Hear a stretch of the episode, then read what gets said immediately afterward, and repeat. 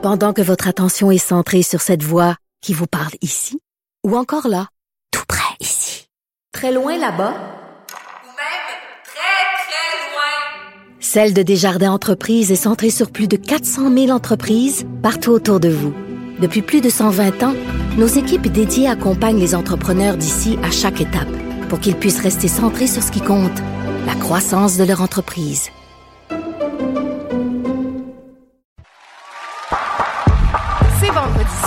Et c'est le monde à l'envers avec votre animateur Stéphane Bureau.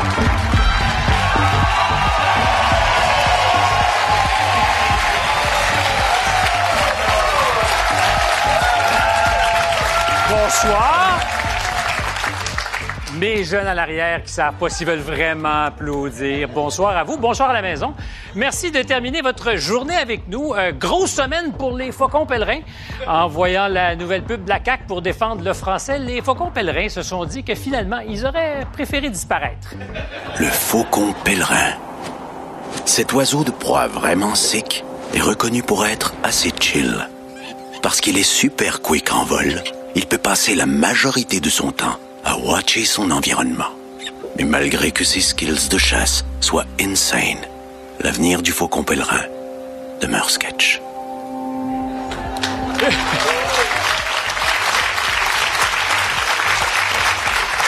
On n'y est pour rien. C'est une pub qui vise clairement les jeunes? Les jeunes ont répondu et ils ont dit quoi? OK, boomer. OK, boomer, qu'on peut traduire par euh, Merci d'avoir poussé plus loin ma réflexion sur le déclin du français. Il me tarde de parler une langue plus agréable à vos oreilles de stratège en communication. Ou puis-je prestamment signer ma carte des jeunesses caquistes? Moi, ça me donne plutôt envie de rejoindre les, euh, ben, les ados. Yo, les jeunes, êtes-vous down pour une émission trop insane? Oh, vous êtes vraiment... Chiller jusqu'à 21h30 avec des sujets super fly, des collabos trop wesh, puis des invités vraiment secs. Ah! Oh, ils sont gênés, ils sont gênés. C'est le monon qui fait honte à la famille. Voici mes bros, Sophie Durocher, Biz, Yasmine Abdel-Fadel, Richard Martineau et pour un soir seulement, Sébastien Benoît.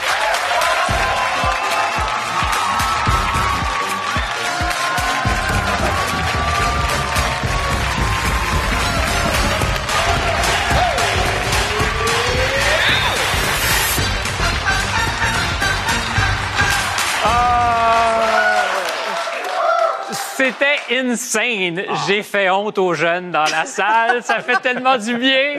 Euh, bonsoir, les amis. Bonsoir. Sébastien, Oui, euh, moi, je l'ai aimé, la pub du Faucon Pèlerin. euh, Opinion impopulaire. Moi, je, je la trouve pas si pire. prends ton temps. On va avoir le temps d'en parler. OK. Euh, je fais juste de préciser ici, c'est une émission super sérieuse. Hein? Ah, oui. Je sais que toi, t'aimes les jeux, les quiz télévisés, Ouais. que t'es hyper compétitif. Oui. Ouais, on va s'arrêter là-dessus. Oui. Je vais faire le menu et on revient sur ton caractère hyper compétitif. Voici justement le menu de la soirée. On aimerait penser qu'ils sont euh, tous fous, mais le sont-ils vraiment? Après chaque tragédie meurtrière, est-ce que les problèmes de santé mentale ont le dos trop large? En entrevue, un porte-parole qui porte plus à terre, Gabriel Nadeau-Dubois. Et puis les pourboires, est-ce qu'on est cheap si on donne juste 15% au restaurant? Le chef Danny Saint-Pierre se met à table avec nous. Et puis comme toujours, puisque c'est le monde à l'envers, les sujets qu'on va pas aborder ce soir. Euh, on parlera pas d'abord du PLQ qui a encaissé une cuisante défaite dans un château fort libéral. Euh, à croire que les libéraux essayaient d'arriver dernier pour avoir un premier choix de repêchage pour la saison prochaine.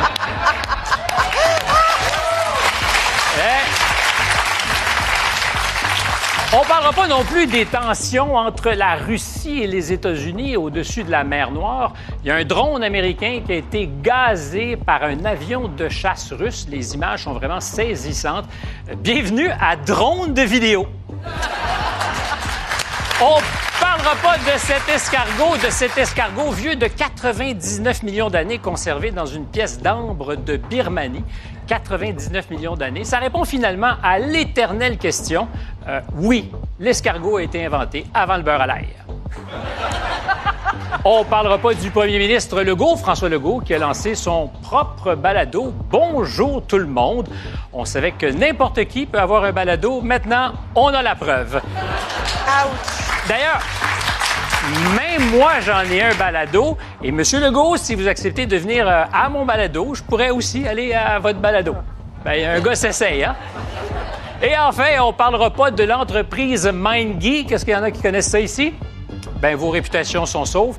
Le, le géant de la pornographie en ligne vient d'être vendu à une firme de capitaux d'Ottawa, la ville la moins érotique du Canada en espérant que la capitale puisse leur inspirer de nouvelles vidéos, comme par exemple les coquines sur la colline, le convoi des libertins et par derrière avec un fonctionnaire.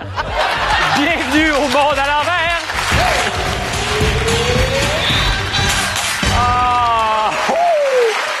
Oh! Ça donne le goût de regarder de la porn, hein? Ça donne le goût de. Regarde, est-ce que tu fais ça? Yann? Ben non, mais maintenant, avec ces sujets-là de la politique, écoute, euh, regarde. C'est insane. Par derrière avec un fonctionnaire, même par devant, je suis pas sûr.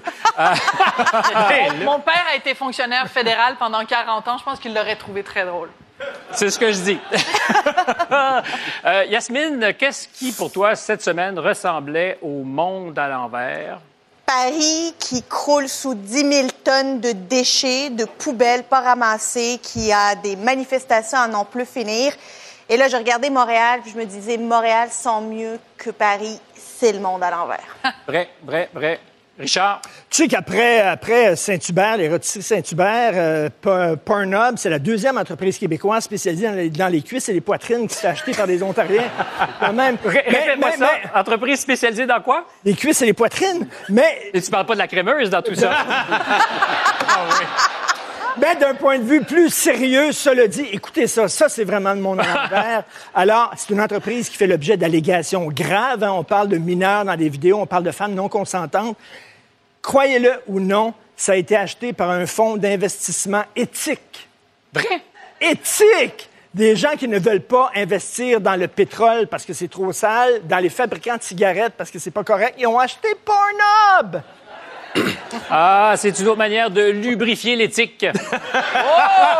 C'est bon. Sébastien. Euh, le- euh, salutations aux sénateurs de l'Ohio, dans l'État de l'Ohio. Euh, on va maintenant permettre aux jeunes de 14 et 15 ans d'avoir des heures supplémentaires. Avant, on pouvait pas faire travailler les jeunes après 19 heures les jours d'école. Maintenant, on peut aller jusqu'à 21 heures.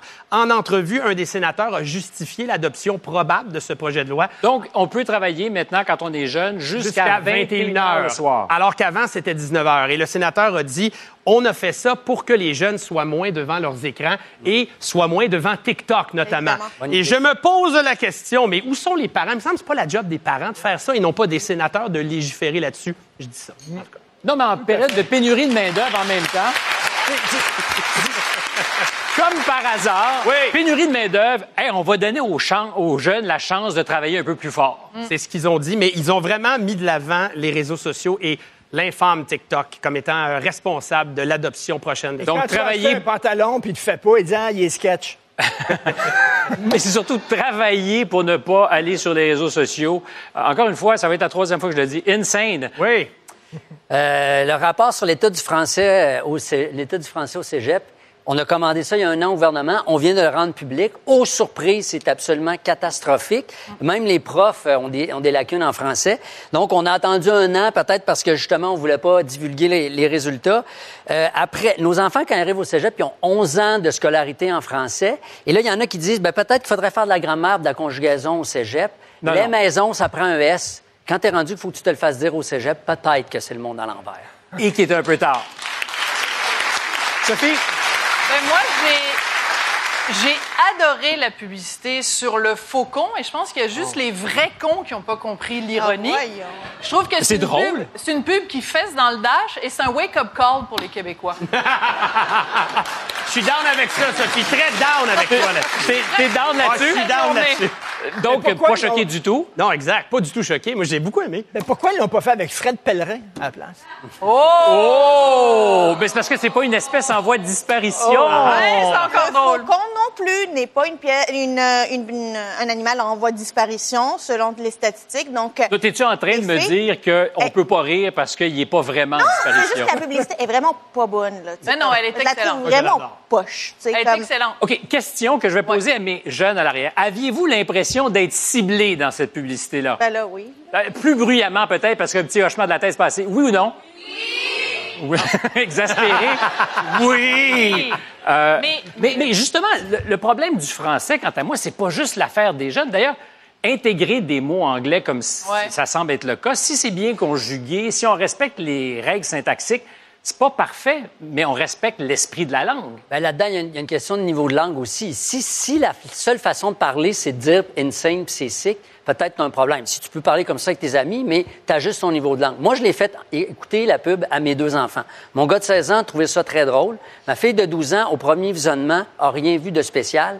Au deuxième visionnement, s'est aperçu qu'il y avait des mots en anglais. Mais la première fois, pas du tout. Non. Ah ouais. Alors, euh, deux, comme une rondelle ne fait pas le printemps, deux enfants ne font pas un sondage, mais quand même, il y a quelque chose. Et un faucon ne fait pas une règle absolue en français non plus. Ouais. Mais moi, je suis pas sûre que la pub euh, s'adresse aux jeunes parce que c'est il y a plein de gens qui ne sont plus jeunes et qui, pour avoir l'air jeune, parlent comme ça. Il y a une grande vedette québécoise que je ne nommerai pas qui récemment sur Instagram a mis une photo d'elle avec une amie de sa mère en disant je hang out avec la best de ma mère. C'est une fille qui est de la même génération que moi. Donc, il y a plein de gens de toutes les générations qui utilisent plein de mots anglais comme une béquille. Je le fais moi-même, mais à chaque fois que je le fais, j'ai envie de me donner un coup de pied dans le derrière en me disant, Sophie, il y a sûrement un mot français pour dire Mais- ce que tu veux dire en anglais. Mais béquille ou manière peut-être de comment de, de ponctuer sa langue, peut-être d'aller chercher de l'effet? Ah non, mais moi, je suis tellement d'accord avec Sophie là-dessus. Puis aussi, moi, j'ai des amis que je ne nommerai pas qui, des fois, ne s'expriment qu'en anglais sur les réseaux sociaux, prétextant qu'ils ont une amie à Los Angeles ou une autre amie à Londres pour dire « Je veux que tout le monde me comprenne. » Ça, ça vient me chercher et ça m'horripile. Donc, quand je vois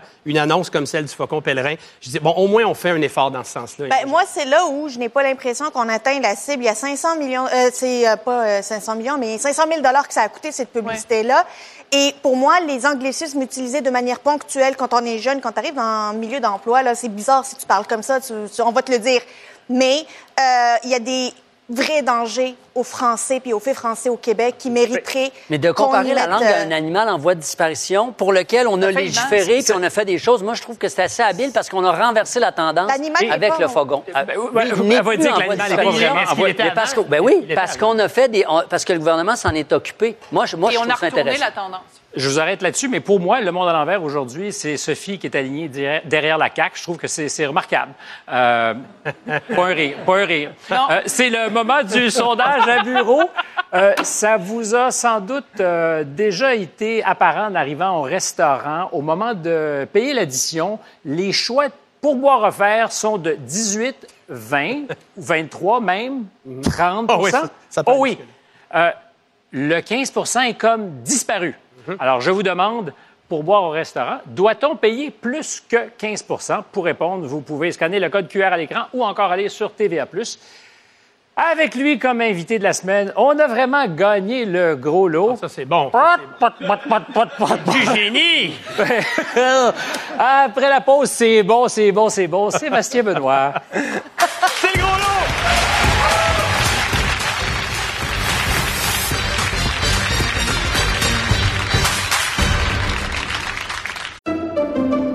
Pendant que votre attention est centrée sur vos urgences du matin, vos réunions d'affaires du midi, votre retour à la maison ou votre emploi du soir, celle de Desjardins Entreprises est centrée sur plus de 400 000 entreprises à toute heure du jour. Grâce à notre connaissance des secteurs d'activité et à notre accompagnement spécialisé, nous aidons les entrepreneurs à relever chaque défi pour qu'ils puissent rester centrés sur ce qui compte, le développement de leur entreprise. Écoutez Stéphane Bureau à Cube Radio, chaque jour en direct dès 8h sur l'application ou le site cube.ca.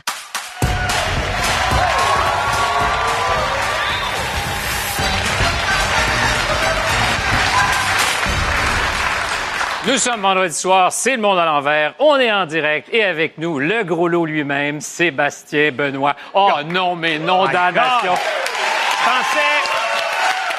Je pensais, que tu allais dire le coq dans la basse-cour, la poule de luxe. Mais Mais gros lot, j'accepte. La poule de luxe, voilà qui me plaît. Euh, non, mais je, je le suis, ma blonde qui écoute probablement. euh, euh, elle, c'est elle, c'est le camping, moi, c'est l'hôtel. Je suis une poule de luxe. C'est bien. Il faut se connaître, il faut se connaître. Euh, ta blonde, elle est, si je me trompe pas, urgentiste? Euh, elle, elle l'était à l'époque. Elle est toujours médecin et avocate. Tu sais, le genre de, de personne qui a aimé étudier. Ça me fatigue. Mais dans le couple, Oui. il y a quelqu'un qui sauve des vies. Oui. Euh, Puis il y a toi. Je croirais entendre mon garçon me parler en ce moment. C'est exactement à lui que je pensais. Laurent disant qu'il, lui, trouve ça complètement absurde ce que je fais. J'ouvre des œufs en or, je mange comme un fou dans des restaurants. Il m'entend à la radio rire avec José Godet puis Isabelle Racicot à rythme. puis Il dit comme, mais qu'est-ce que tu fais d'utile? Mais maman, elle, elle sauve des vies. Une fois, il l'a déjà dit, je sais qu'il va le nier, puis tantôt, je vais revenir à la maison, il va être fâché. Mais il trouve ça absurde, mon métier. Mais je pense qu'il apprécie quand même, il, il aime ça quand des fois, papa peut l'amener dans des événements auxquels il a droit parce qu'il fait le travail qu'il fait.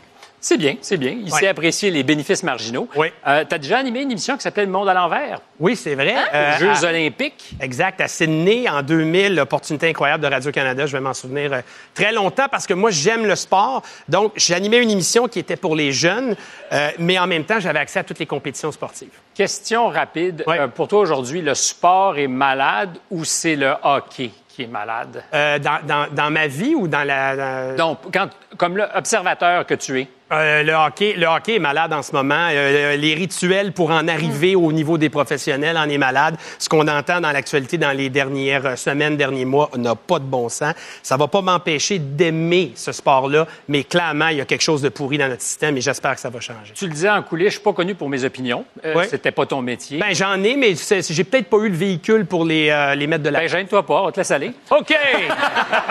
Euh, mais es-tu un citoyen qui suit le POC, sans jeu de mots? Est-ce que tu es intéressé par ce qui se passe autour de toi? J'ai pas le choix. Même si à rythme, on est une radio musicale avec un contenu qui, qui est beaucoup sur euh, euh, les, les tendances, euh, l'actualité au niveau artistique, je me dois de suivre ça.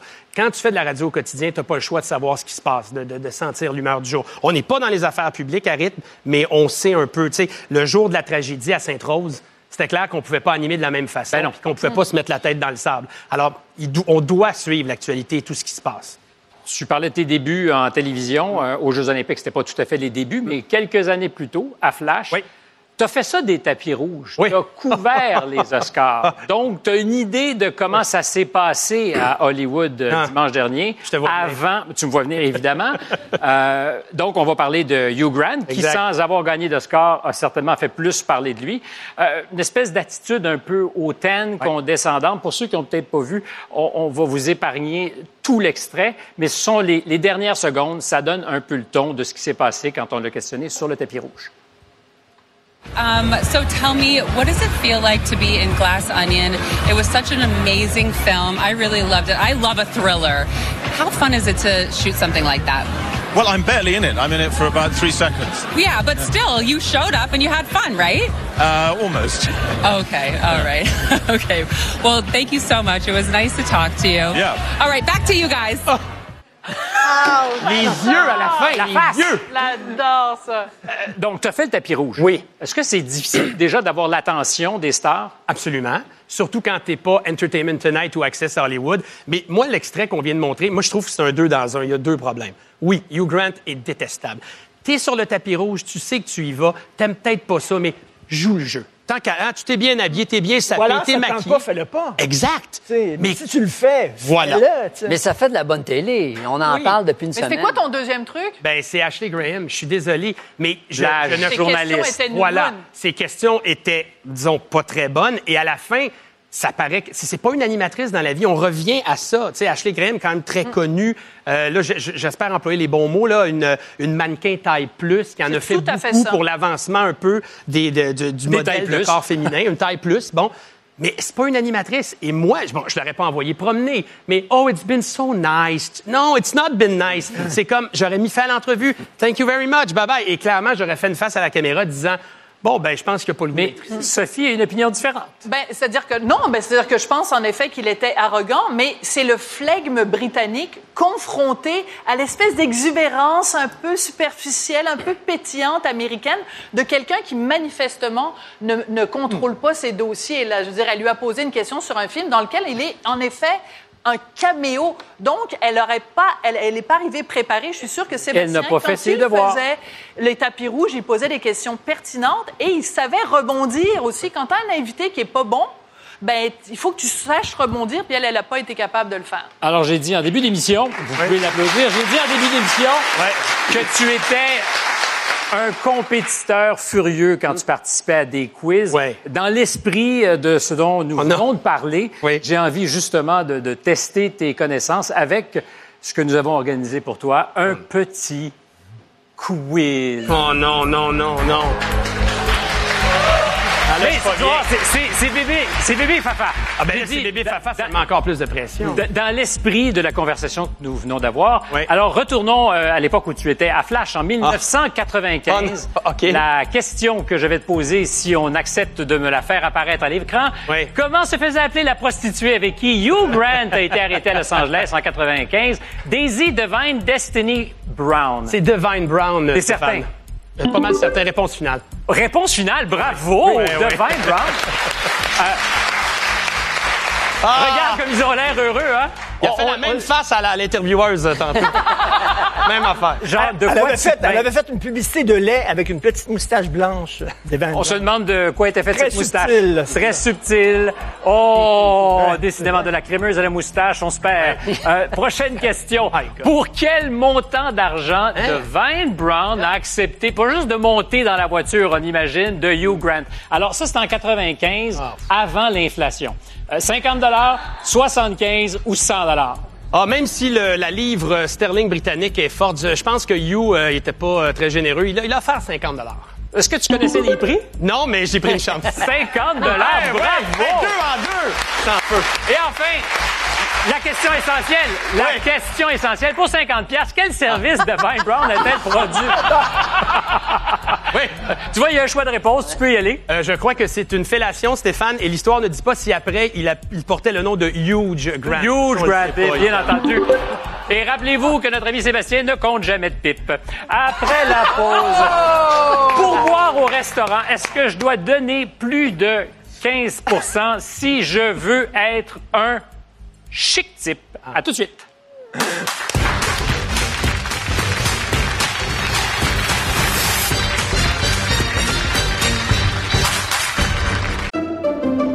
Pendant que votre attention est centrée sur cette voix qui vous parle ici, ou encore là, tout près ici, très loin là-bas, Ou même très, très loin. Celle de Desjardins Entreprises est centrée sur plus de 400 000 entreprises partout autour de vous. Depuis plus de 120 ans, nos équipes dédiées accompagnent les entrepreneurs d'ici à chaque étape pour qu'ils puissent rester centrés sur ce qui compte, la croissance de leur entreprise.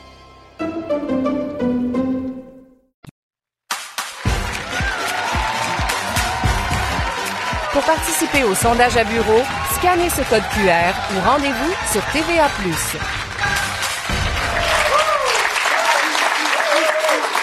Avant, au restaurant, c'était relativement simple. On donnait 15% de pourboire, ce qui est à peu près l'équivalent des deux taxes. Pour un très bon service, un peu plus, puis pour un moins bon service, un peu moins. Mais maintenant, quand on paye par carte, il y a des choix de pourboire et souvent, ça commence à 18% calculé sur le prix du repas après les taxes, ce qui équivaut en réalité à 20 Bien sûr, tu peux, si tu veux, entrer un montant toi-même, mais c'est une étape de plus. C'est un petit peu plus long. Tu cherches la fonction pendant que le serveur, lui, te regarde, il t'attend, puis il te trouve cheap. La question, pour boire au restaurant, doit-on payer plus de 15% Pour en jaser avec nous, non seulement il est déjà allé au restaurant, oui, oui, mais en plus, il en possède, il en a possédé et il aime ça. Le chef, Danny Saint-Pierre.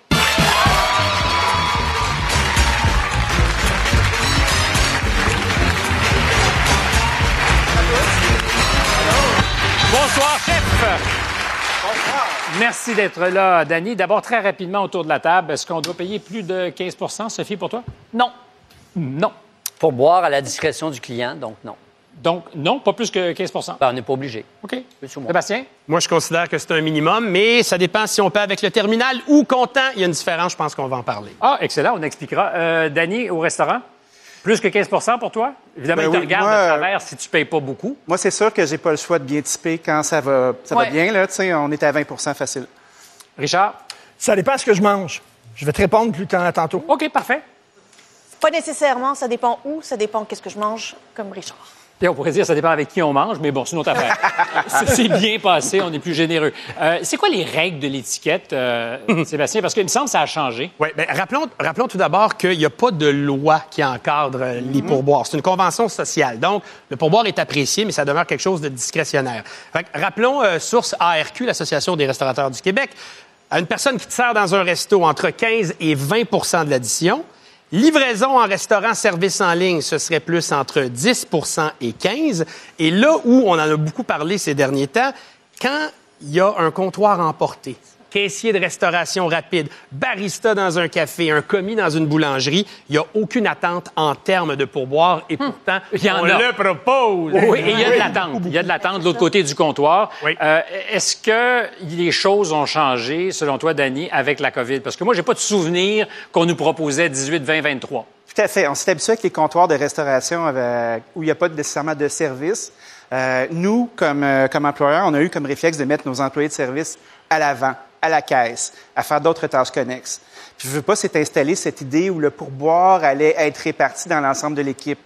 Parce qu'il y a une distinction à faire avec le fait que les normes du travail vont décider euh, que le pourboire va juste être réparti dans l'équipe des gens qui ont servi directement le Dans la salle. Donc, les gens en cuisine. Les gens en cuisine n'ont pas d'affaires là-dedans. Puis, Pourtant, à- quand à tu la vas au limite- restaurant, c'est pour manger la cuisine de ceux qui sont en cuisine. oui, mais attendez, là, parce que ce qui est vraiment cheap dans Patente, parce que c'est un peu ça le fait, là, sommes-nous cheap de typer euh, à 15 ou autour de tout ça, euh, ce qui est cheap, c'est le système qui est mis en place par les normes du travail où on paye 11 et 40 des employés compétents, euh, puis ça, c'est le prix qui est convenu en échange, en, serrant la main du diable un petit peu, de contrôler l'ensemble des pourboires euh, qui va équivaloir à peu près à 15 ou 20 du chiffre d'affaires dans cette soirée-là. Et ma question rapide, c'est est-ce que ça a changé depuis la COVID? Parce que moi, c'est mon impression. Ben, ça a changé. Oui, ça a changé un petit peu au niveau du. Le, le 15 est devenu 18, mais c'est surtout que les prix ont augmenté, donc le service fait encore plus d'argent. Et quelqu'un qui gagne bien sa vie en salle, une soirée dans un bon restaurant, il fait combien à peu près? Ben, tu sais, ça peut varier. Si c'est un endroit où il y a des grosses bouteilles de vin puis que ça va vite, parce que faut s'entendre, une grosse bouteille de vin va nécessiter le même pourboire parce que l'employé, lui, son évaluation euh, avec le fisc va se baser sur au moins 10% de ses ventes. Fait que quand tu dis, bah, c'est rien qu'une bouteille de vin qui coûte 30 pièces ou 140, l'employé, lui, va être évalué là-dessus. Ça m'a pas dit combien il faisait, nous, notre employé dans la Ben, tu sais, un, un bon salaire de base, c'est à peu près 200 pièces. Par soir? au moins, oui, par Au soir. moins, Dans au un moins. bon resto, là. OK, d'accord. Moi, je type pour le service. Explique-moi ça. Expliquez-moi ça, OK? Mettons, je donne 15% de pourboire, mettons, là, OK, pour l'exemple, pour les fins d'exemple. Je demande un hamburger à 20 pièces. Le serveur va dans la cuisine, me ramène une assiette. Avec l'hamburger 20 pièces, je, le type 15% c'est 3 de type pour lui. Je demande du caviar à 200 pièces. Il fait la même affaire. Il va dans la cuisine, il revient avec une assiette, mais là, je devrais le typer 30 pièces. Ben oui. Parce que le plat... Mais non, mais c'est le même acte. C'est la même affaire. Il Ouais, va chercher si une assiette, riche pour puis il me l'apporte. Oui, mais là, Exact. Faut que t'assumes Ouais, ouais. ton standing. Ouais, C'est ça. ton standing. Quand tu peu regardes le aussi. prix, c'est que t'as pas les moyens. Hein? Mais moi, ce, qui, moi, ce qui me gosse, là, c'est quand on va dans des euh, chaînes à café où euh, tu veux juste aller chercher ton café. Tu sais, les chaînes à café qui te vendent le café à 6 piastres, 7 piastres, puis c'est en italien. Starbucks, pour ne pas la nommer. Mhm. Puis là, t'arrives, tu l'as pris toi-même, ton café. Tu y as mis le sucre toi-même. Tu l'as shaké toi-même. Il ose te demander 18% J'ai envie de dire, t'es-tu Et vraiment sérieux? Et, et pas juste un 18 c'est non, 18 c'est ça. aussi sur le montant avec les Et dit, c'est là que le là-dessus. Mais on responsabilise le client de beaucoup de choses, je trouve. Parce que dans ces chaînes-là, où on, admettons, on va à la boulangerie, là, où on va dans un truc de restauration rapide, c'est le seul endroit où le pourboire va être réparti dans l'ensemble de l'équipe. Fait que probablement que ça, c'est un, c'est un, un, un sweetener, comme on dit en bon français, là, c'est de bon Un ton aujourd'hui, là. Un, insi- un, un insucratif, pour, euh, pour être capable de- d'avoir une meilleure rétention. De euh, restauration rapide, il y a des gens qui donnent des pourboires au McDo. Ben oui, ça arrive, McDo, absolument. c'est pas sûr. Fois, Non, il y a mais une là, il le permet pas. Ça s'est déjà vu. Euh, Il y, a- il y a une pression, en tout cas, chose certaine, et Oui. tu peux peut-être arriver avec un exemple parce que tu l'as vécu récemment. Ben, on est allé manger hier soir avec euh, Monsieur Durocher. On est allé au restaurant et euh, il nous apporte la- le, le- le terminal, Le terminal. et je l'ai pris en photo. Alors, ça nous a coûté 90 dollars. C'était moi qui payais. Et 15% ils mettent c'est good.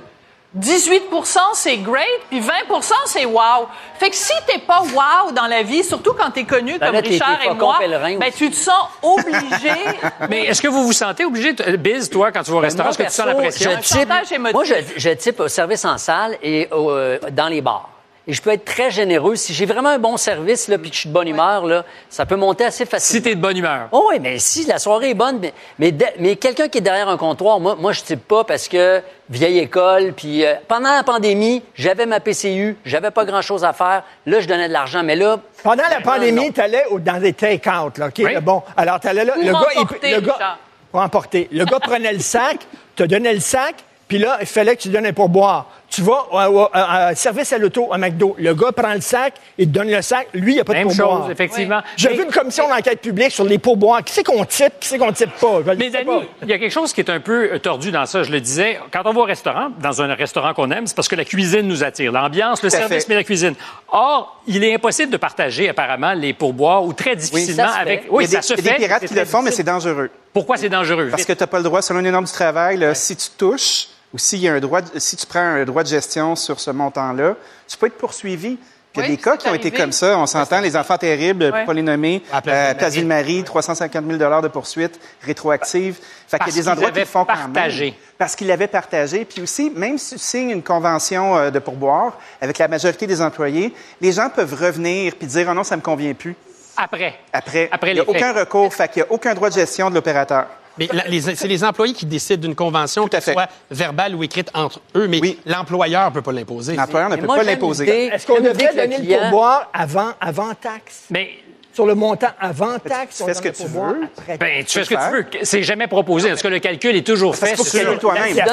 C'est il faut faire un effort. Mais il faudrait revenir peut-être à la définition du mot pourboire. Oui. Oui. Dans l'histoire, ça veut dire pourboire. Ça veut dire tu vas manger dans un restaurant, le serveur t'a donné un bon service, tu lui laisses quelques pièces Pour qu'il puisse- pour qu'il puisse aller boire à ta santé. Donc c'est discrétionnaire et ça n'est pas obligatoire. De, à un moment donné, on a perdu la notion de c'est une appréciation du travail de quelqu'un. Si quelqu'un fait un service exceptionnel, tu lui donnes Comme un pourboire exceptionnel. Ici, donne un, pour, un service poche, tu lui donnes un pourboire Alors, poche. Je vais vous dire que vous êtes, pour l'essentiel, pas au diapason de ceux qui Ah. nous écoutent. Euh, pour boire au restaurant, doit-on payer plus de 15% Euh, En fait, non, je m'excuse, erreur du pitcher. Vous êtes parfaitement Ben au oui. diapason, Ah, vous connaissez je votre public. bien. Ben, Alors, Lunaire. Oh! Oui, 9% 91% Non, alors, Voilà. Pe- petit tour de table, dernier tour de table. Est-ce qu'on devrait faire comme en Europe et Ah. intégrer le pourboire dans les prix? Dani, que c'est beaucoup Oui, plus simple? Quand tu reçois ta facture, tu n'as pas à faire des calculs mentaux. C'est là. Tu sais, Non. et si tu La- veux donner preuve, plus, tu laisses en des France, pièces. euh, le service est souvent euh, très arrogant parce que c'est le travail. non, Ouais, mais c'est parce que non, tout le non, monde est arrogant en France. Ceci les dit- serveurs, pas plus que les Sébastien, Sébastien. Mauvais service, mauvais pourboire. service au-delà de la moyenne, meilleur pourboire. C'est toi qui auras le mot de la fin, je le sens. Non, mais moi, je serais en faveur. Je crois que je serais en faveur de ça. Pour- et pourquoi pas? Et pourquoi pas? D'avoir Comme ça, un pourboire inclus dans c'est le prix. déjà inclus, tu l'as, tu sais dans quoi tu t'embarques, il n'y a pas de mauvaise Et surprise. je rappelle, au Québec, c'est le seul endroit au monde où on taxe la taxe. Il y a une taxe qui s'applique sur la taxe. Mais c'est parce que nous sommes des esprits sophistiqués. Moi, je veux le garder, Ah. mon pouvoir, qu'on le rentre pas dans la facture, parce que ça nous reste le petit pouvoir que l'on a pour que quand on n'aime pas le service, ben, on est capable de l'exprimer. avec de l'argent. D'abord, Carré Rouge, il est maintenant porte-parole d'une. euh, ben, d'une quoi? D'une formation politique orange, euh, très vert, qui défend les communautés arc-en-ciel. Après la pause, 50 nuances de progressistes avec Daniel, Gabriel Nadeau-Dubois.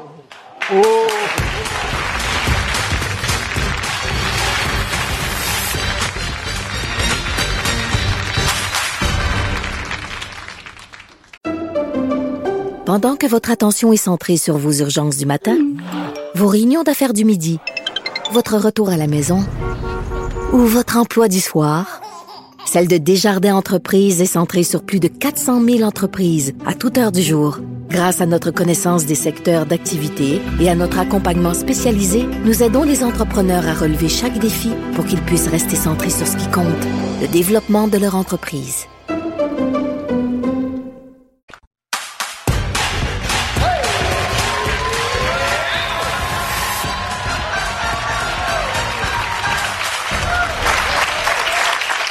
Vendredi soir, il a GND, gagné un nouveau député. Le porte-parole de Québec solidaire, Gabriel Nadeau-Dubois.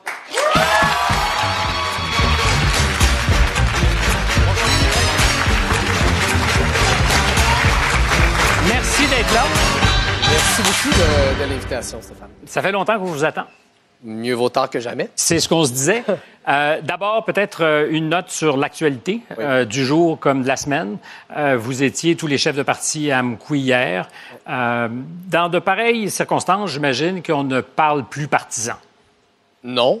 Et c'est la deuxième fois depuis le début de l'année que les, les chefs de parti et moi, on s'unit comme ça pour aller offrir nos, nos condoléances. Aujourd'hui, bon, un drame qui n'est pas exactement de la même nature, mais quand même, c'est dur de ne pas faire des liens.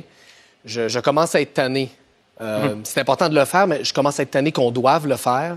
Ça m'apparaît être des signes qui s'accumulent d'un problème qu'il va falloir euh, régler au Québec. Mais est-ce que vous avez des, dans les circonstances des dispositions où vous dites euh, ça ne peut pas être que partisan, c'est-à-dire qu'il faut qu'on se prenne euh, le temps de se parler entre nous tous, parce que l'enjeu de la santé mentale, il n'est pas nouveau. C'est pas le, le- le fait de l'administration Legault. Euh, C'était avant, puis ça, ça risque de pas être réglé demain matin. Est-ce que c'est possible de, de se parler par-delà les lignes partisanes? Ben, il le faut, puis je veux pas faire de parallèle euh, mal placé, mais suite à la tragédie de Granby, la jeune, Mhm. la, la fillette qui était décédée, les partis avaient trouvé la manière de travailler ensemble. Il y a eu une commission, la commission Laurent, et on a fait ce cheminement-là de manière transpartisane pour trouver des solutions face à une tragédie qui nous avait tous euh, mis en mille morceaux, littéralement. Je pense qu'on est dû pour quelque chose de semblable, une réelle réflexion collective où tous les partis travailleraient ensemble. Parce que, bon, les enjeux de santé mentale, c'est pas un seul problème, il n'y a pas une seule solution, il y a plein de choses à faire. Le communautaire, la prévention, les soins de proximité, les soins aussi de crise, il y a plein de choses à faire. Il n'y a pas un seul parti, je pense, qui peut prétendre avoir toutes Toutes les solutions. On y reviendra d'ailleurs dans l'émission. Euh, parlons rapidement de vous. Euh, J'ai eu l'impression, en me préparant, qu'il y a encore, je vous vois déjà avoir un demi-sourire. Non, mais je me demande, ça va être quoi votre question? Euh, Est-ce que vous vous préparez à l'avance? Est-ce que vous, vous vous dites, ah, lui, c'est le genre de questions qu'il va me proposer, vous avez déjà des réponses de? Euh, ben, vous, on- je sais qu'on va parler de Saint-Henri-Sainte-Anne. On va peut-être parler de ça. Euh, la surprise, ça serait de ne pas en parler. Mais parlons d'abord de vous. Je constate qu'il y a encore apparemment un clash de génération. C'est-à-dire que pour de plus vieux électeurs, peut-être, vous êtes encore le, le jeune trouble-fête, euh, le, le gars qui n'est pas facile à saisir. Euh, or, je vois que vous commencez à avoir des cheveux gris. C'est un peu comme... C'est euh, pas volontaire. C'est pas, euh, C'est comme pas Barack Obama. C'est du marketing. C'est pas du marketing, Ok, c'est la génétique. Mais je vois vos photos de papa sur les réseaux sociaux, puis je me dis, ça, c'est du marketing. Euh, c'est- Ben, c'est une volonté de montrer ma, ma vie de tous les jours. Moi, j'ai longtemps. Oui, ça marche, hein? Savez-vous? Ça marche. Cette photo-là, cette photo-là, c'est l'après-midi du débat des chefs. C'est l'après-midi avant le premier débat des chefs. Ça allé déstresse, passer ça, ça quelques heures à la maison après notre séance de préparation avec mon équipe pour me ressourcer un peu, me remettre les idées en place. Puis c'est à ce moment-là que j'ai pris la petite dans les bras. Mais moi, je viens d'une d'une tradition politique où on voyait l'engagement politique comme quelque chose de super cérébral, comme un truc seulement d'idées. Puis j'essaie de plus en plus de montrer que non, je suis pas juste un gars dans ma tête. Une bébé cérébrale. Exact. Je suis un gars, nor- je suis un gars ordinaire, un jeune papa qui fait des affaires de jeune papa comme tous les jeunes papas qui nous écoutent, quoi. Alors revenons peut-être à la campagne, effectivement, parce qu'on vous a reproché à Québec solidaire, puis pas juste vos adversaires péquistes, mais euh, beaucoup, euh, d'avoir un peu comme oublié une partie de ce que vous êtes. Euh, la souveraineté, l'idéal souverainiste. Est-ce que c'est un boulet à transporter? Je pense pas. Puis d'ailleurs, Vous pensez pas? Non. Puis d'ailleurs, on m'en a parlé dans Saint-Henri-Sainte-Anne. Euh, au porte-à-porte, on m'en a parlé des au métro. juste en anglais, par exemple. Ça, c'est un bon exemple. Vous savez, moi, je pense que dans une société où la langue commune, la langue officielle, c'est le français, c'est correct de manière occasionnelle pour un politicien de s'adresser en anglais à un électeur anglophone qui dit Hey, je, je comprendrais mieux ton Dans un tract si tu me le donnais en anglais. C'est la version française qu'on distribuait. Tiens, j'en ai une version anglaise pour toi. Puis vous savez quoi? Je faisais du terrain aussi avec ma collègue Alejandra, qui est euh, députée de Verdun. Elle, parle espagnol. Puis quand on rencontrait un électeur hispanophone, je disais Hey, Alejandra, viens donc ici deux minutes. Parle en espagnol au monsieur. Moi, je fais de la politique en m'adressant à tout le monde. Gabriel, pour cette question-là, vous étiez préparé. Euh, Ah! Je savais que vous me posiez la question, puis je trouvais ça important de mettre les points sur les i parce que je suis désolé, mais tous les politiciens font des entrevues dans les médias en anglais. Tout à fait. Mais distribuer de l'information ou des pamphlets ou des dépliants être- 98% de notre campagne. C'est fait en français. C'est fait en français. Je ne crois pas que ce soit interdit de, de communiquer en anglais dans une circonscription où il y a plus de lecteurs anglophones. Et d'ailleurs, on 32 commence, à, on commence à analyser les résultats de la partielle. C'est assez fascinant parce que les quartiers où Québec solidaire l'a emporté, les quartiers qui nous ont fait gagner l'élection, gagner l'élection, pardon, ce sont les quartiers francophones. C'est le vote francophone qui nous a fait gagner dans Saint-Henri-Sainte-Anne parce qu'on parlait des priorités de cet électorat, notamment à commencer par la crise du logement. Mais est-ce qu'il n'y a pas un risque qu'un jour Québec solidaire, soit comme la CAQ des progressistes? C'est-à-dire que vous disiez à vos membres, la souveraineté, le fédéralisme, c'est pas fondamental. Ce qui est important, c'est les combats qu'on veut livrer. C'est pas mon intention. Moi, je pense qu'on a besoin de l'indépendance pour mener ces combats-là. Mais ça paraît pas dans votre discours. Ben, on parle d'indépendance à notre manière. On n'est pas le Parti québécois. Et on ne deviendra pas le Parti québécois. Moi, je pense qu'entre le, disons, l'antinationalisme du Parti libéral du Québec, qui, en fait, ne s'intéresse tout simplement plus à des questions comme la langue française, et le nationalisme de fermeture qui est celui de François Legault, il y a de l'espace au Québec pour une troisième voie, un discours, oui, nationaliste, mais d'un nationalisme qui est d'ouverture, que j'ai pas inventé, qui a une longue tradition au Québec, où on dit on veut travailler à construire le Québec ensemble en français, on veut construire ensemble un pays, mais on va le faire sans pointer les gens du doigt. C'est possible au Québec de protéger le français sans accuser les immigrants et les immigrantes d'être la cause de nos problèmes. Quand vous parlez du. Quand vous parlez du nationalisme identitaire de l'autre parti souverainiste, J'ai parlé de François Legault, mais qui n'est pas souverainiste aux dernières nouvelles. donc, mais l'êtes-vous encore? Moi? Oui. Bien sûr. Donc, c'est au cœur du parti toujours? Bien sûr. Euh, sur les questions d'immigration, je vais faire une bifurcation parce que ça compte aussi. Vous vous êtes distingué des autres partis. Puis le paradoxe, c'est que vous êtes comme un peu l'allié euh, du Conseil du patronat qui a les mêmes positions que vous, qui dit on a besoin de main-d'œuvre, il faut faire en sorte que cette immigration, je suis pas ironique là, euh, que cette immigration, euh, on l'accueille le plus rapidement possible.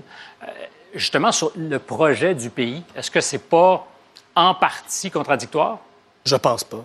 Je pense qu'il n'y a aucune contradiction entre avoir une posture ouverte en immigration et être un indépendantiste. Je vais vous donner un exemple. Quel est un des gouvernements qui a eu la politique d'amnistie la plus généreuse pour les demandeurs d'asile dans l'histoire du Québec? C'est le gouvernement de René Lévesque dans les années 80 avec les demandeurs d'asile haïtiens. Et c'est ce qu'il faut faire Exactement le même genre de personnes qui cognent à nos portes, des gens qui cherchent la paix, qui cherchent la sérénité, qui fuient la persécution, la violence.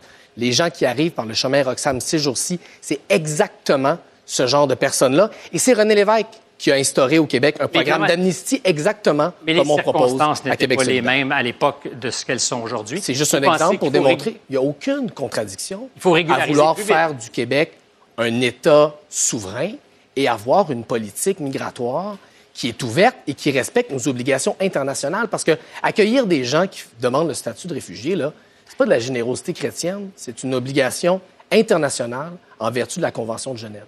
Mais ma question, c'était effectivement, euh, vous voulez qu'on régularise plus vite aussi? Bien sûr, parce qu'en ce moment, il y a des dizaines de milliers de personnes qui vivent dans la marginalité. C'est pas acceptable. Ils payent pas de taxes, ils payent pas d'impôts, peuvent pas être protégés par nos services publics. Nous, on veut régler ça. C'est cruel, il reste vraiment très peu de temps. Euh, puis je ne sais pas si on peut dire oui ou non à cette question, mais vous avez fait votre mea culpa après la campagne. Vous avez dit on a fait des propositions qui auraient pu être plus simples et claires aux électeurs. On aurait pu être plus simple et clair. Est-ce que le programme était donc compliqué et confus? À plusieurs égards, oui. Plus une proposition politique est compliquée, plus elle est facile à attaquer. Il faut, à Québec solidaire, travailler, puis on a jusqu'à 2026 pour le faire, à mettre de l'avant des propositions qui sont faciles à comprendre, qui sont simples et qui correspondent aux besoins des gens. Pour moi, ce qu'on a fait dans Saint-Henri-Sainte-Anne, ça nous amène dans la bonne direction parce qu'on l'a emporté. Puis bien honnêtement, on ne pensait pas l'emporter avec une aussi grosse marge. On est content, ça nous donne un député de plus. Puis euh, je pense que ça nous rend plus fort pour la suite des choses. C'était un gain d'un député. Bonne journée. C'est Euh, mieux un de plus qu'un de moins. C'est clair, c'est clair. Euh, Gabriel Nadeau-Dubois, ça s'est bien passé. Vous étiez bien préparé, apparemment. Vous aussi? Ben, J'aime le sourire du- de la victoire. C'est épouvantable. mais non, mais. Non, non, non, Monsieur non. Bureau. Moi, je fais le gros plan sur la face de Gabriel Il Nadeau du faut- bois. Il dit faut- franchement, bureau. Non, non, mais Monsieur Ah. Bureau, vous vous préparez. Je me prépare. C'est On un discute. plaisir. C'est pour le plaisir des gens qui nous écoutent. C'est pas mal, hein? Merci beaucoup. Après la pause, changement de registre, on revient sur les événements tragiques des derniers jours. À tout de suite.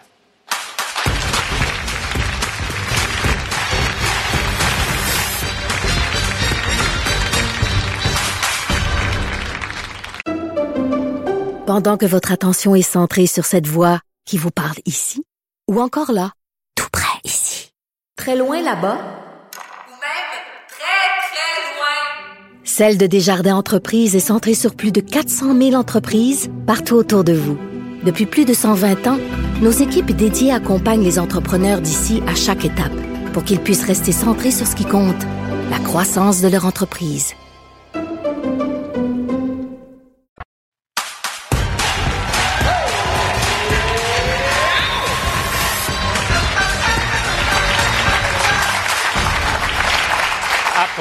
Laval, Amqui, puis ce matin même, un triple meurtre dans le quartier Rosemont, ici à Montréal. À chaque tragédie, on se dit que quelqu'un de saint d'esprit n'aurait jamais pu faire une chose pareille. Euh, Inévitablement, on se questionne sur la santé mentale des tueurs. Est-ce le bon réflexe? Dans dix minutes, je vais en parler avec une avocate de l'aide juridique qui défend tous les jours des accusés qui souffrent très spécifiquement de maladies mentales. Mais avant, je pose la question à nos joueurs en cas de tragédie meurtrière, est-ce que les problèmes de santé mentale ont le dos large?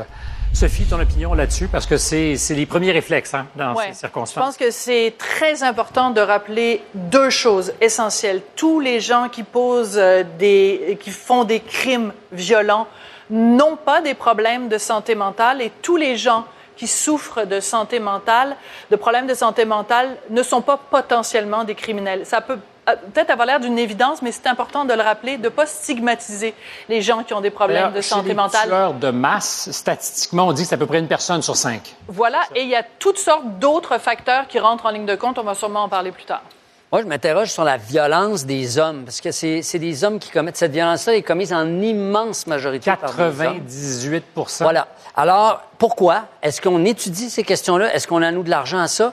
Petite hypothèse, la testostérone, c'était pratique pour chasser puis pour faire la guerre dans une- à une certaine époque. Dans une société pacifiée où on fait l'épicerie, on fait quoi avec la Mais là, tu testostérone des pas hommes? me proposer qu'on réduise les niveaux de testostérone Non, chez non, les pas hommes. du tout. Mais je dis, on fait quoi avec Ouais. la violence des garçons? On- Comment la canaliser? Puis qu'est-ce qu'on fait avec? Il faudrait l'étudier. Euh, je- bonne mise en place, je trouve, Sophie. Puis effectivement, euh, Marie-Ève Coton, psychiatre sur Facebook, plus tôt aujourd'hui, disait, parlait de ces facteurs de risque pour ces tueurs. Hommes de moins de 40 ans, vivant dans un milieu violent ou ayant déjà subi de la violence, précarité financière, exclusion sociale ou isolement, peu d'empathie envers les autres, alcool, toxicomanie, et ce sont des facteurs que tu un problème de santé mentale ou non. Effectivement. C'est c'est plus ces facteurs-là qu'il faut commencer à regarder. Je pense que dire que c'est tout le temps la santé mentale, c'est comme une façon un peu simple de peut-être euh, se mettre le- le- le- la tête Mais dans une le des sable. choses qu'on se dit souvent aussi, c'est qu'on va aller plaider ça ensuite en cours et que la personne va peut-être bien s'en tirer, mais on reviendra là-dessus parce que c'est pas aussi simple Mais qu'on le Justement, pense. parce que des fois, on se pose la question, il va y avoir seulement les tueurs à gages qui vont aller en prison pour meurtre parce que les autres, c'est froid. Tu sais, tu me payes, je vais tuer quelqu'un. Mais tu sais, qui tuerait quelqu'un ici? Ça pourrait se plaider. Euh, si tu tues quelqu'un, c'est nécessairement parce que tu as perdu la raison pendant quelques moments. Et là, on va dire, à un moment donné, ça va se plaider par tout le monde là, en disant, ben j'étais pas là, euh, j'ai déconnecté pendant quelques temps. Non, parce que pour ce qu'on plaide, c'est qu'on n'est pas capable de faire la différence entre le bien et le mal. Et ça, c'est quelque chose d'assez fondamental. Même si dans un moment d'égarement, tu peux avoir oublié c'est quoi le bien et le mal, on présuppose que le reste du temps, tu sais faire la différence. En fait, moi, c'est- dans ce débat, ce que je trouve bien dommage, c'est que on parle toujours, ah, là, il y a un problème de santé mentale, des couvertures, des soins en santé mentale. Oui, oui. Mais est-ce qu'on est en train, c'est un mécanisme de défense que nous, on se donne pour essayer de justifier, d'expliquer, d'essayer de Ça pourrait comprendre? pas nous arriver à nous. Ben non, mais parce qu'on regarde ça puis on se dit qu'est-ce qui est passé par la tête du gars qui a foncé dans une garderie? Qu'est-ce qui est passé par la tête du gars qui a foncé du- sur du monde à Amqui Qu'est-ce qui est passé dans la tête du gars qui a poignardé sa famille aujourd'hui? Puis on n'a pas de réponse et devant le fait qu'on n'ait pas de réponse, on essaie de trouver des, des solutions, trouver des raisons, puis on se dit ben, ça doit être la santé mentale. santé mentale. Et c'est facile de le dire parce que c'est large, ça va de la déprime à la psychose, en passant par la dépression, la schizophrénie. Il doit y avoir quelque chose là-dedans qui cloche. On a nécessairement raison. Et ça stigmatise inévitablement les gens qui souffrent de... Ben, en début de semaine, c'est pas le ministre Bonnardel qui disait on devrait peut-être enlever Oui, le permis de conduire à des gens qui souffrent de santé Mais il a marché vite sur la peinture. Oui, parce que ça n'a aucun rapport. Il s'est on rendu compte qu'il y avait peut-être là quelque chose qui n'allait pas. On a avec nous dans la salle le docteur Gilles Chamberlain, qui est psychiatre à l'Institut Philippe Pinel. Euh, bonsoir. Bonsoir. Euh, J'imagine qu'on vous a beaucoup parlé cette semaine de ce qui se passait. Beaucoup. Euh, les sangs doivent vous retourner à chaque fois que vous ouvrez les nouvelles et que vous entendez ce genre de choses. Moi, j'ai deux, trois petites curiosités rapides. Quand Biz nous parle de testostérone et de ce que 98 des, des tueurs, c'est des gars, est-ce qu'on explique ça? Avez-vous une piste de, de réponse? Non, ben, sinon que les hommes sont plus portés à agir pour essayer de régler les problèmes, tandis que les femmes sont plus capables de porter les émotions sans les agir. Les hommes sont comme habitués à régler un problème, puis si c'est un problème de colère, bien, ils vont le régler de leur façon. Donc, les hommes sont plus portés à agir. S'il y a de la colère, ça risque de tourner comme ça. Et, vos patients, qui peuvent tout à la fois souffrir de maladies mentales, mais être aussi lucides, à chaque fois, sont-ils un peu glacés à l'idée qu'on puisse les regarder de travers parce qu'on se dit, ben ces gens-là, je peux pas être hosté? Bien, c'est clair, puis on ne le dira jamais assez, un patient qui souffre de maladie mentale n'est pas plus dangereux que que n'importe quel autre citoyen.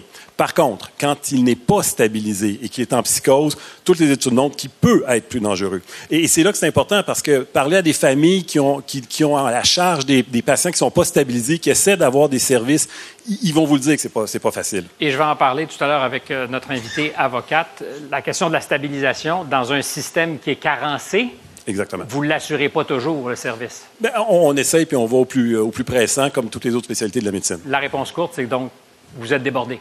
C'est ça. Et c'est pas un reproche que je vous fais. Euh, je veux poursuivre la conversation, les amis, parce que. Il y a. Il y a un enjeu cette semaine, le premier ministre nous disait, dans la foulée de ce qu'on vient de voir avec euh, Gilles Chamberlain, euh, soyez vigilants. Euh, surveillez d'une certaine façon dans votre entourage les gens qui peut-être seraient à risque. Ouais. Comme Ben, c'est arrivé d'ailleurs avec euh, le, le gars d'Amqui. On disait, ah, il filait un mauvais coton. Oui, et c'est très important à propos d'Amqui de rappeler, euh, c'est le soleil qui a révélé ça. Euh, le psychiatre le plus près d'Amqui se trouve à Rimouski, qui est à une centaine de kilomètres de distance. Numéro un, un poste de psychologue au CLSC d'Amqui est vacant depuis très longtemps, et le CLSC de Matane, qui est à 60 kilomètres de là, n'a plus de psychologue depuis sept ans. Le monsieur d'Amqui, que je ne nommerai pas, s'il avait eu besoin, en effet, de, de- d'aide, il l'aurait trouvé où, l'aide? Il aurait fait 100 km pour aller consulter un psy. Il y a vraiment un problème d'accès au Québec. C'est majeur et c'est ça qu'on doit régler. En fait, au- l'accès est important. Avoir accès à des services, surtout lorsqu'on est en détresse, détresse psychologique, c'est important. on le sait pas pouvoir- toujours quand on Non, mais on le détresse. sait pas toujours et on ne le veut pas toujours. On ne peut pas forcer quelqu'un qui est en détresse Et c'est un enjeu? consulter. Et c'est un enjeu. Je pense qu'au-delà de juste l'accès, il faut, comme société, être vigilant de nos voisins, nos frères, nos sœurs, nos parents. il va falloir accepter que qu'on ne peut pas tout expliquer parfois. Tu sais, à force de regarder des séries policières, des films policiers, des livres policiers, à la toute fin, là, il y a tout le temps, ah, voici le coupable, voici pourquoi il l'a fait, et voici, bon, tu sais, c'était dans, dans le living room avec le chandelier, etc. Là. On sait. Dans la vie, on ne sait pas. On ne sait pas ce qui est passé dans la tête du gars qui est rentré dans une garderie. On saura peut-être jamais. Ce qui se passe entre les deux oreilles de l'homme, c'est mystérieux. C'est un mystère. Et même s'il y a d'excellents psy, d'excellents psychanalystes, c'est un mystère. Ce qui m'a embêté cette semaine, c'était qu'on faisait porter une partie du fardeau de la responsabilité sur les citoyens, alors qu'on sait que le système est débordé, donc il y a des gens qui sont pas traités et que c'est difficile de faire en sorte que quelqu'un qu'on pourrait avoir identifié soit vu par un médecin. Donc, est-ce qu'il n'y a pas comme une espèce de... Je dirais pas qu'ils se sont lavé les mains, mais on a transféré la responsabilité. Tu fais quoi avec ton enfant ou ton, ton frère ou ta, ou ta mère qui, était, qui va pas bien puis qui est en psycho- psychose? Tu lui dis, ben là, calme-toi, va pas tuer quelqu'un. Personne n'est équipé pour ça. Moi, je me rends compte d'une chose. Il y a beaucoup, beaucoup de monde qui vont pas bien au Québec et en, en général dans le monde. Au sortir de la pandémie, il y a, des, il y a, des, il y a eu des contre-coups au couvre-feu, aux mesures sanitaires et tout. Il y a du, moi, je pensais qu'on allait être content de se retrouver ensemble. Puis Pas gagné, c'est- hein? Pas ça le, le cas. On- il y a des gens qui sont stressés, qui sont malheureux, qui sont en, en- ils sont en furie, en fait, au quotidien, puis ça sort tout croche. Avant qu'on se quitte, j'ai envie qu'on parle des médias. Tu en as un peu parlé. Tu as, Ouais. refusé de nommer euh, la Oui. personne à Amqui, ce qui est recommandé par plusieurs. Euh, selon, mais en même temps, il y a un paradoxe. Cette semaine, les gens d'Amqui ont dit on était tellement contents que vous parliez de nous. On s'est senti moins seuls. Oui. Donc, comment on joue ça? Mais a- on peut parler des personnes, on peut parler des victimes, on peut parler de ces personnes-là, comment elles se sentent. Moi, ce, qui, me- ce, que, ce que je crains toujours quand je vois des drames comme ça, c'est le, l'esprit de mimétisme. Quelqu'un qui, ça lui donne une idée L'effet d'aller faire contagieux. pareil. Ouais. L'effet contagieux pour dire ça, c'est une bonne idée, ça a l'air d'être efficace. Moi aussi, je vais prendre mon char puis je vais aller faire ça, Ça dans peut donner dans- l'once de courage Et à je la veux- personne de dire, moi, je vais le Ben, faire c'est ça. Regarde, quelqu'un l'a Mais- fait, je suis capable d'aller le Ouais. faire. Ça, pour moi, c'est dangereux. Permettez-moi de vérifier avec euh, M. Chamberlain. M. Chamberlain, rapidement, est-ce que ça existe, cet effet contagieux? Parce qu'on en parle souvent. L'effet d'entraînement est bien décrit euh, pour les suicides, si quelqu'un de connu se suicide, des choses comme ça. Les meurtriers de masse, le, le phénomène est pas assez Est-ce qu'on ne devrait pas avoir ce genre de conversation publiquement? Ben, euh, moi, je pense que oui, quand même. Parce que oui, il peut avoir un effet d'entraînement. Quelqu'un qui l'a juste comme fantasme, qui voit c'est c'est possible, ça se réalise, oui, il dit on peut le faire, quand c'était juste un fantasme avant. Par contre, la façon dont on en parle en ce moment, pour dire aux gens d'aller chercher de l'aide, pour réinjecter de l'argent dans le système de santé, pour, pour donner du support aux, aux- aux- aux proches des victimes, là, je pense que c'est nécessaire, oui. Merci beaucoup. Euh, Est-ce que- ça va être le mot de la fin, Sophie. Oui, le Vraiment, mot de la fin.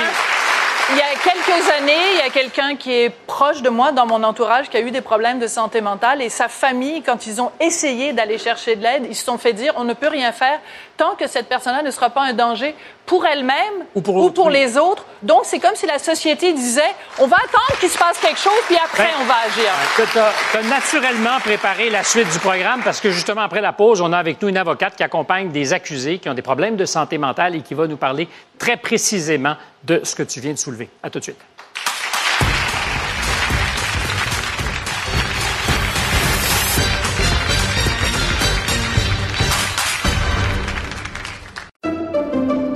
Pendant que votre attention est centrée sur vos urgences du matin, vos réunions d'affaires du midi, votre retour à la maison ou votre emploi du soir, celle de Desjardins Entreprises est centrée sur plus de 400 000 entreprises à toute heure du jour. Grâce à notre connaissance des secteurs d'activité et à notre accompagnement spécialisé, nous aidons les entrepreneurs à relever chaque défi pour qu'ils puissent rester centrés sur ce qui compte, le développement de leur entreprise.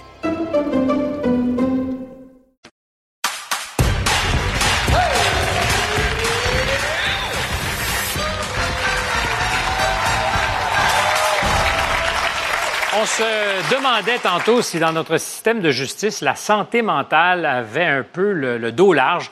Les personnes souffrant de problèmes de santé mentale qui font face à des accusations criminelles ont besoin d'accompagnement. Mais comme on peut le voir dans la nouvelle série documentaire À ma défense, ils ne sont pas toujours faciles à aider. Yes.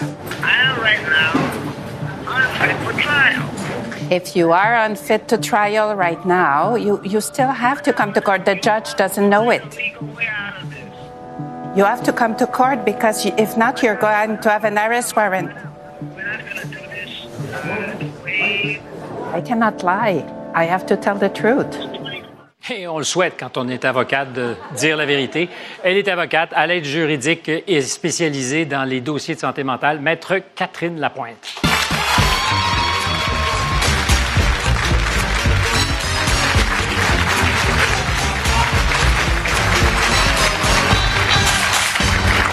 Bonsoir Catherine, merci d'être avec nous. Euh, vous êtes un peu le point d'orgue de, de cette conversation compliquée, complexe. Vous, vous avez fait le choix de défendre des gens qui souffrent de problèmes ou de santé, de problèmes de santé mentale.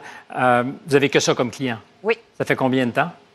Ben, ma carrière euh, à l'aide juridique remonte à plus de 30 ans, mais maintenant, ça fait plus que 10 ou 12 ans, je crois, maintenant que je suis avec la clientèle seulement en santé mentale. Et vous êtes tout sourire, mais ça ne doit pas être toujours facile. Non, mais j'adore mon travail, alors je suis très chanceuse de faire ce que j'aime. Et il y a peut-être aussi des raisons dans votre biographie qui fait que vous vous intéressez à ces gens-là. Oui, en effet, j'ai euh, malheureusement eu un proche, euh, ma mère, qui a eu de graves problèmes de santé mentale. Alors, euh, c'est sûr que ça me touche énormément, tout ce qui touche la santé mentale. Ça vous parlait très directement. Oui, oui, ça vient toujours me chercher, ouais. Alors, j'abuserai pas de ce qui vient encore vous chercher. Euh, J'aimerais qu'on évacue une chose, parce qu'on l'a soulevé tout à l'heure dans le débat. C'est parmi euh, les réflexions qu'on se fait quand arrive ce genre de drame, la possibilité, l'idée que quelqu'un plaide l'aliénation mentale, euh, des problèmes de santé mentale, et que cette personne puisse s'en tirer parce qu'on va dire, ben, c'est vrai. Or, c'est pas simple. Non, non, c'est pas simple du tout. Puis il faut pas penser que dès qu'on a un problème de santé mentale, on peut être acquitté. C'est beaucoup plus complexe que ça. C'est une défense sur la responsabilité criminelle. Est-ce qu'au moment des événements, la personne était capable de distinguer le bien du mal? Est-ce qu'elle était dans la réalité? Alors, c'est très complexe et grâce au psychiatre, justement, de Pinel, on peut faire cette preuve-là, mais c'est pas facile. là. Donc, c'est pas nécessairement le- l'espèce de, de plaidoirie miracle pour Non, se tirer d'affaire. pas du tout. Pas du tout. Euh, on va revenir à une des choses qui a été soulevée tout à l'heure, euh, cette idée qu'on puisse stabiliser les gens qui sont à risque. Euh, et le monde à l'envers, pour moi, puis je l'ai appris en vous parlant, c'est qu'il faut faire le pire, commettre les pires crimes pour qu'on s'intéresse finalement aux plus dangereux des gens qui souffrent de maladies mentales, parce qu'avant, il n'y a jamais de place. En effet. Nous, on est chanceux à la Cour municipale de Montréal. On a un programme d'accompagnement qui s'appelle le PAGSM, Programme d'accompagnement justice santé mentale. Et nos clients qui rentrent ont fait des crimes. Et grâce à notre programme, on force les soins. On les amène dans le système de la santé, puis on les amène à avoir des soins auxquels ils ont droit. Mais on peut résister si on souffre de maladie mentale, et c'est peut-être un des enjeux, il faut Oui. en parler. Oui, oui, oui. que forcer quelqu'un qui refuse des traitements, c'est quasi impossible. Effectivement, c'est quasi impossible. là. Je- Il y, a- il y certains articles dans le Code civil, là, mais bon, on c'est va passer. compliqué? Oui, c'est compliqué, sauf que nous, ce qu'on fait, c'est qu'on essaie d'établir un lien de confiance. On essaie vraiment d'amener la personne elle-même à prendre soin de sa santé elle-même. Mais quand le premier ministre nous dit surveillez les gens autour de vous, si vous avez des frères et des sœurs, des gens qui, vous le savez, sont à risque. Or, on ne peut pas faire grand-chose. Sophie nous parlait de quelqu'un dans sa famille, proche de la famille, euh, proche de la famille. Ça demande beaucoup d'énergie. Puis si elle ne veut pas être traitée, ça n'arrivera pas. Non, je sais. Il moi, faut changer la loi? Oui, ben oui, il faut changer la loi. Moi, je l'ai vécu. Je me suis mis à genoux devant des psychiatres pour qu'ils gardent ma mère à l'hôpital. Ben, j'en pouvais plus. Ils l'ont jamais fait. Alors oui, il faut changer la loi parce que la seule façon qu'on peut hospitaliser quelqu'un contre son gré, c'est justement, comme Sophie le disait, c'est que si elle représente un danger pour elle-même ou pour autrui, puis le danger doit être imminent. Mais ça, c'est un critère qui, qui est interprété par tout le monde de- d'une certaine façon. Les psychiatres ont leur interprétation, les juges ont leur interprétation, nous, en défense, on a notre interprétation. Je veux dire, c'est un critère beaucoup trop flou. Je me rappelle de cet incident grave. Puis peut-être qu'il y a des gens dans la salle qui ont lu là-dessus. Cette dame qui avait été attaquée à coups de marteau dans une station de métro à Montréal. Ça vous rappelle quelque chose? Euh, je pensais mon client. Parce que, je, en tout cas, oui. Oui, bien, écoutez, euh, Oui, oui. La, la table est mise. Euh, or, cette personne, après avoir fait l'attaque, n'a pas été gardée longtemps. Non, en effet, euh, malheureusement, c'est ça, c'est que quand la personne ne devient plus un danger pour elle-même ou pour autrui, ils sont obligés de le relâcher si la personne n'est pas consentante à ses soins. Alors, ils sont Qu'est-ce qu'on fait? Parce que j'imagine que la dame qui était agressée à coups de marteau, qui apprend qu'il a Ah, été relâché... Ça doit être en- épouvantable. Le stress qu'on doit vivre, ça doit être épouvantable. Puis c'est ça qu'il faut changer.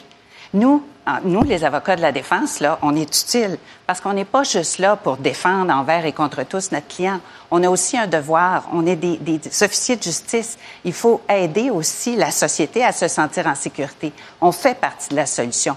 Nous, on connaît nos clients. On pourrait Moi, je ne veux aider pas vous accabler. à trouver des solutions. Ce qui, m'intéresse, c'est encore une fois, quand on a des politiques qui disent soyez aux, aguets, soyez Ah non. vigilants, et que la bureaucratie n'est juste pas capable de traiter les gens. Parce Effectivement. que, prenons une minute, dites-le moi, c'est quoi la réalité? La réalité, pour ce que j'en découvre aujourd'hui, Ah.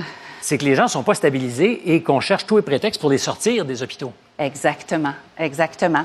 Puis ce qui est le monde à l'envers, c'est qu'on doit passer par la cour criminelle pour avoir des soins. Pensez-y deux minutes. Ça n'a pas de bon sens que mes clients, les chanceux, ils ont commis un crime, ils vont avoir le droit à des services en santé mentale. Ça n'a pas de bon sens. Mes clients, les chanceux qui sont vraiment instables, vont aller à Pinel. Je veux dire, ça n'a pas de bon sens. C'est vraiment, comme vous dites, le monde à l'envers. La bureaucratie, est-ce qu'elle vous décourage par moment? Oui, ben oui, la bureaucratie, euh, ça, ça nous décourage beaucoup.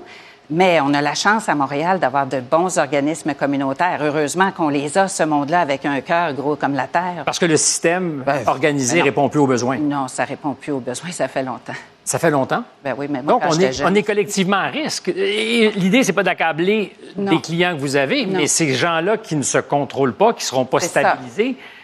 Je dirais pas qu'ils nous menacent, j'ai pas envie de faire peur à personne. Non, non, parce qu'il faut surtout pas mettre tout le monde dans un même paquet, là, tu sais. C'est pas parce que tu as un problème de santé mentale, c'est pas parce que tu parles tout seul dans le métro que tu es dangereux.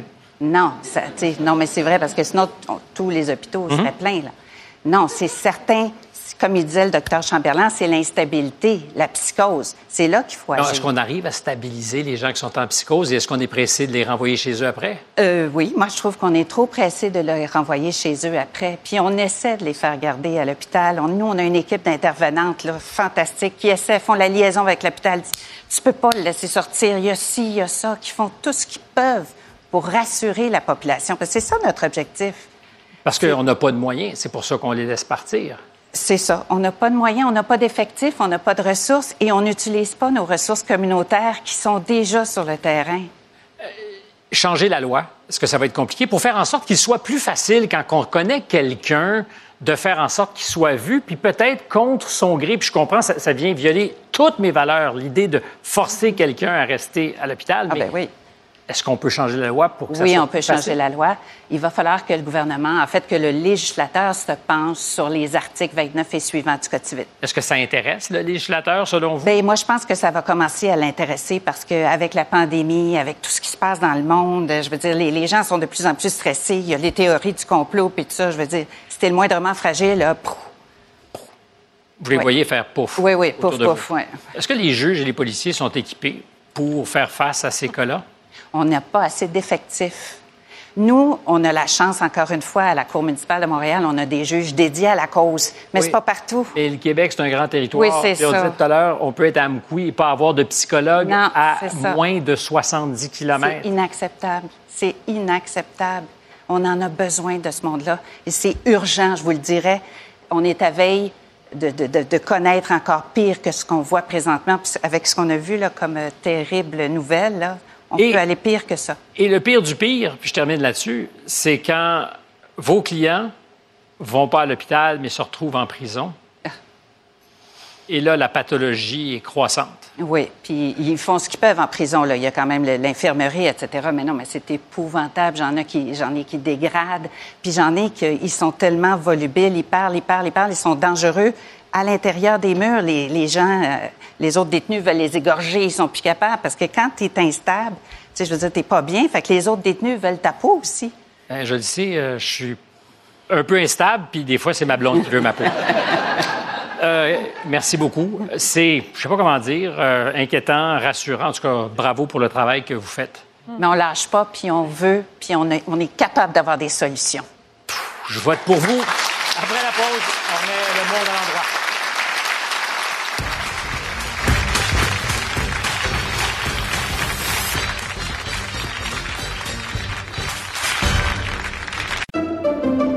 Pendant que votre attention est centrée sur cette voix qui vous parle ici, ou encore là, tout près ici, très loin là-bas, Ou même très, très loin.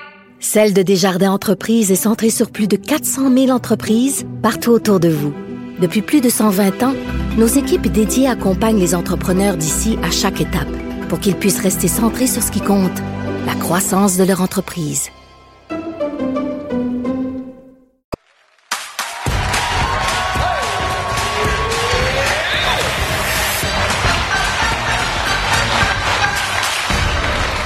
J'ai envie de dire, ouf, quel show avec toutes sortes d'émotions. Merci, Sébastien. Ton monde à l'endroit? Euh, de Mon Monde est à l'endroit depuis mercredi, disponible sur la plateforme Apple TV+, la troisième saison de Ted Lasso. Vous ne connaissez pas ce personnage, coach de football américain, amené en Europe pour coacher une équipe de foot, de soccer. Très vite, vous comprendrez pourquoi il est là. Mais c'est une série qui est sortie pendant la pandémie. On y parle d'empathie, d'écoute, du respect des différences, du travail en équipe. Sourire. Gros sourire, ça me fait du bien et mon monde revient à l'endroit quand j'écoute ça. Euh, J'avais un monde à l'endroit, mais là, je l'ai changé parce que Maître euh, Catherine Lapointe est mon monde à l'endroit. Si, après tout ce qu'elle voit, elle continue d'y croire, on n'a pas le droit d'abandonner.